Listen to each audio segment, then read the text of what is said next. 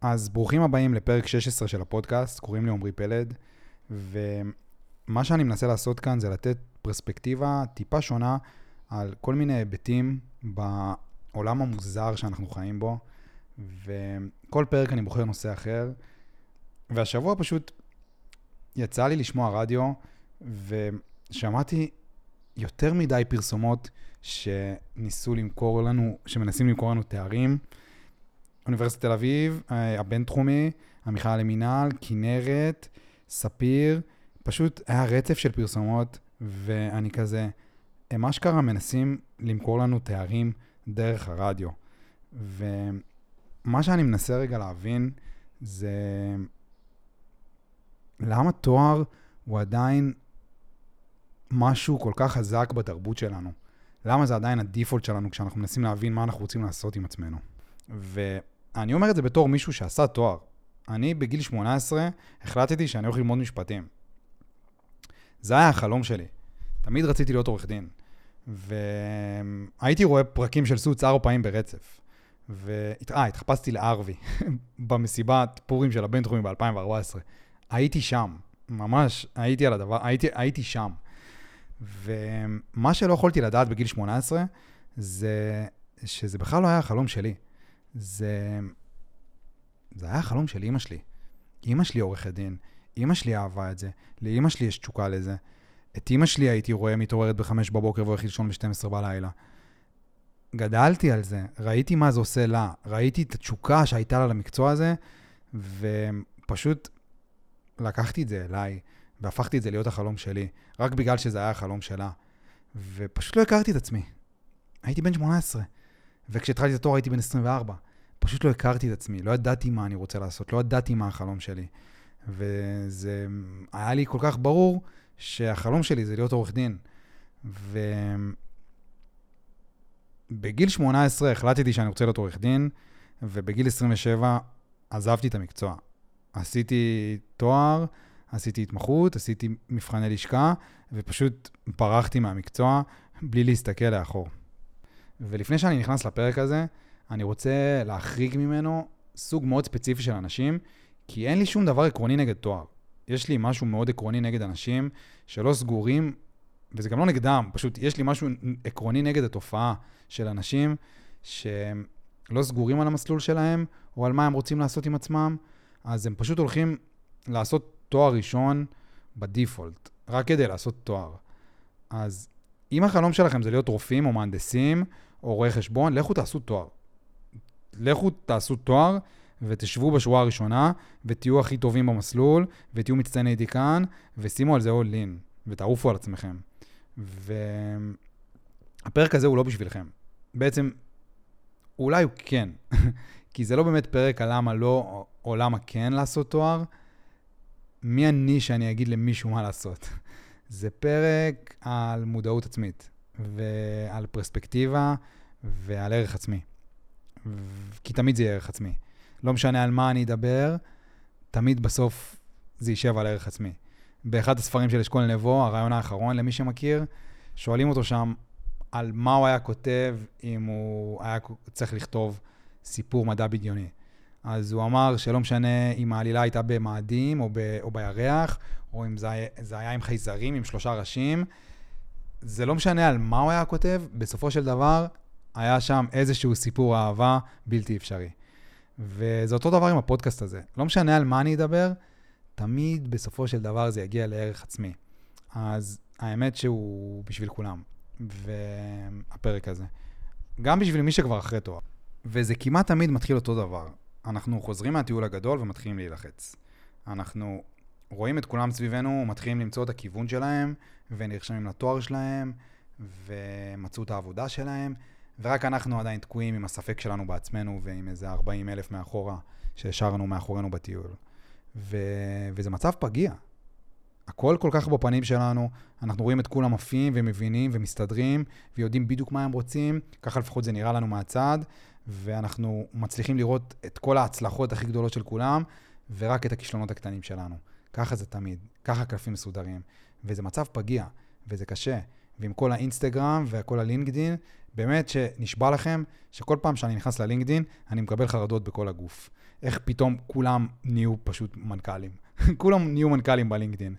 ולא מספיק שאנחנו רואים את כל הדבר הזה ונלחצים, אנחנו גם גרים עם ההורים שלנו. וההורים שלנו אוהבים אותנו, והם דואגים לנו, והם רוצים שנהיה מסודרים. אבל כל מה שאנחנו שומעים מהם זה שלא תצליחו בלי תואר, שאי אפשר להצליח בלי תואר, שזה נותן, שזה נותן יציבות, וזה נותן יתרון יחסי, והכל טוב, אני מבין אותם. כאילו, אני באמת מבין את ההורים שלנו. הם אוהבים אותנו והם דואגים לנו והם רוצים שנהיה מסודרים ושנצליח בחיים, ושלא יהיה לנו דאגות. אבל הדבר היחיד שהם מכירים זה תואר. כי כשהם היו בני 22, ב-1978, תואר זה באמת היה הדבר היחיד שהיה אפשר לעשות. רצית להצליח בחיים, היה כדאי שתעשה תואר. אבל העולם השתנה, והם לא מודעים לזה, ואני לא מאשים אותם, אבל זה ברור שזה מה שהם יגידו לנו. ואם הם לא היו אומרים לנו את זה, הייתי, הייתי חושד. זה מה שהם אמורים להגיד לנו. אבל הם באמת לא יודעים שמאז שהם סיימו את הטיול שלהם, העולם השתנה. הם לא יודעים שהחברות הכי גדולות בעולם, פייסבוק וגוגל ונטלי, ונטפליקס, כבר לא דורשות תואר בדרישות כניסה שלהן. הם לא יודעים שהאינטרנט פתח טריליון מיליארד אופציות לקריירות חדשות, שלא היו קיימות כשהם היו צריכים להחליט מה הם עושים עם עצמם. אבל הם בעיקר לא מבינים אותנו. הם לא יודעים מה אנחנו אוהבים, הם לא יודעים שאנחנו לא רוצים את החיים שהם חיו.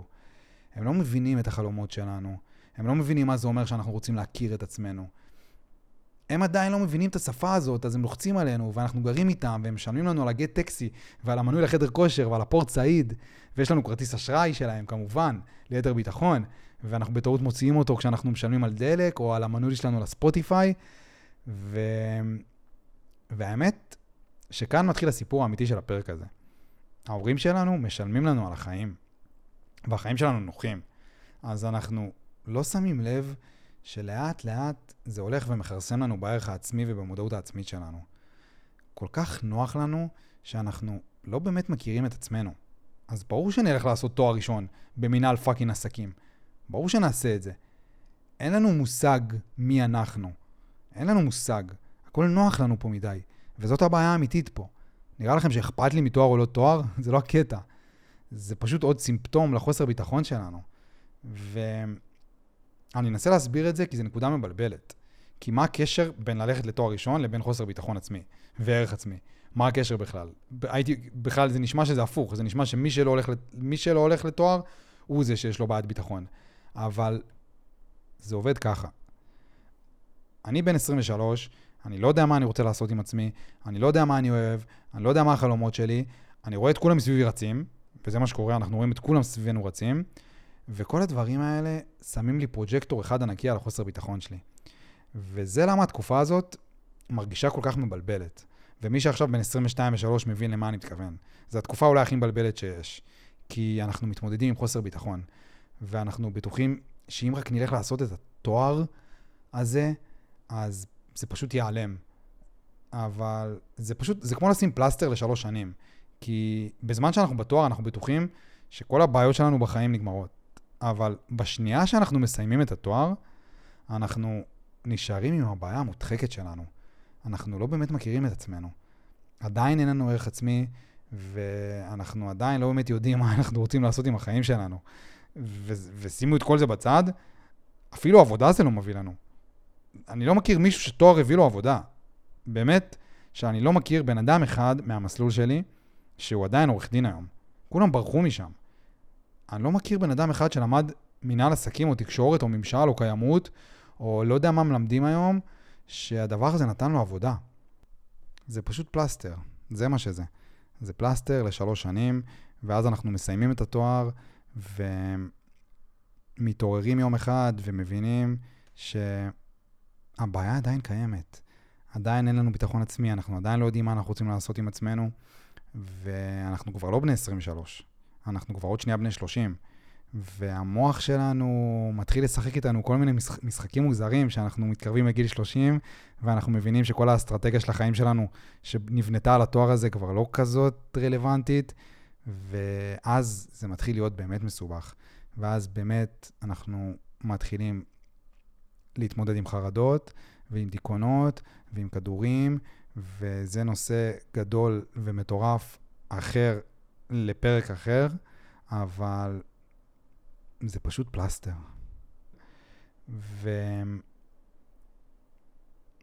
וכן תואר, לא תואר, זה לא באמת משנה. הדבר היחיד שמשנה פה זה המודעות עצמית שלנו.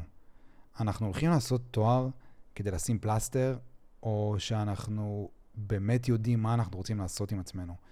זאת השאלה שאני חושב שכל אחד צריך לשאול את עצמו, ולהיות מאוד כנה עם עצמו, כי זו שאלה קשה, כי הדיפולט זה ללכת לעשות תואר, אבל אנחנו הולכים לשם כי אנחנו באמת יודעים מה אנחנו רוצים לעשות עם עצמנו, או שפשוט אנחנו שמים פלסטר. ו... וזהו, זה היה הפרק של היום. אני מקווה שנהניתם ושהפרק היה מועיל ושלקחתם ממנו, ואם המסר נגע בכם ואתם חושבים שהוא יכול לגעת באנשים נוספים, אז תשתפו ותגיבו ותדברו איתי, אני כאן, אני תמיד כאן.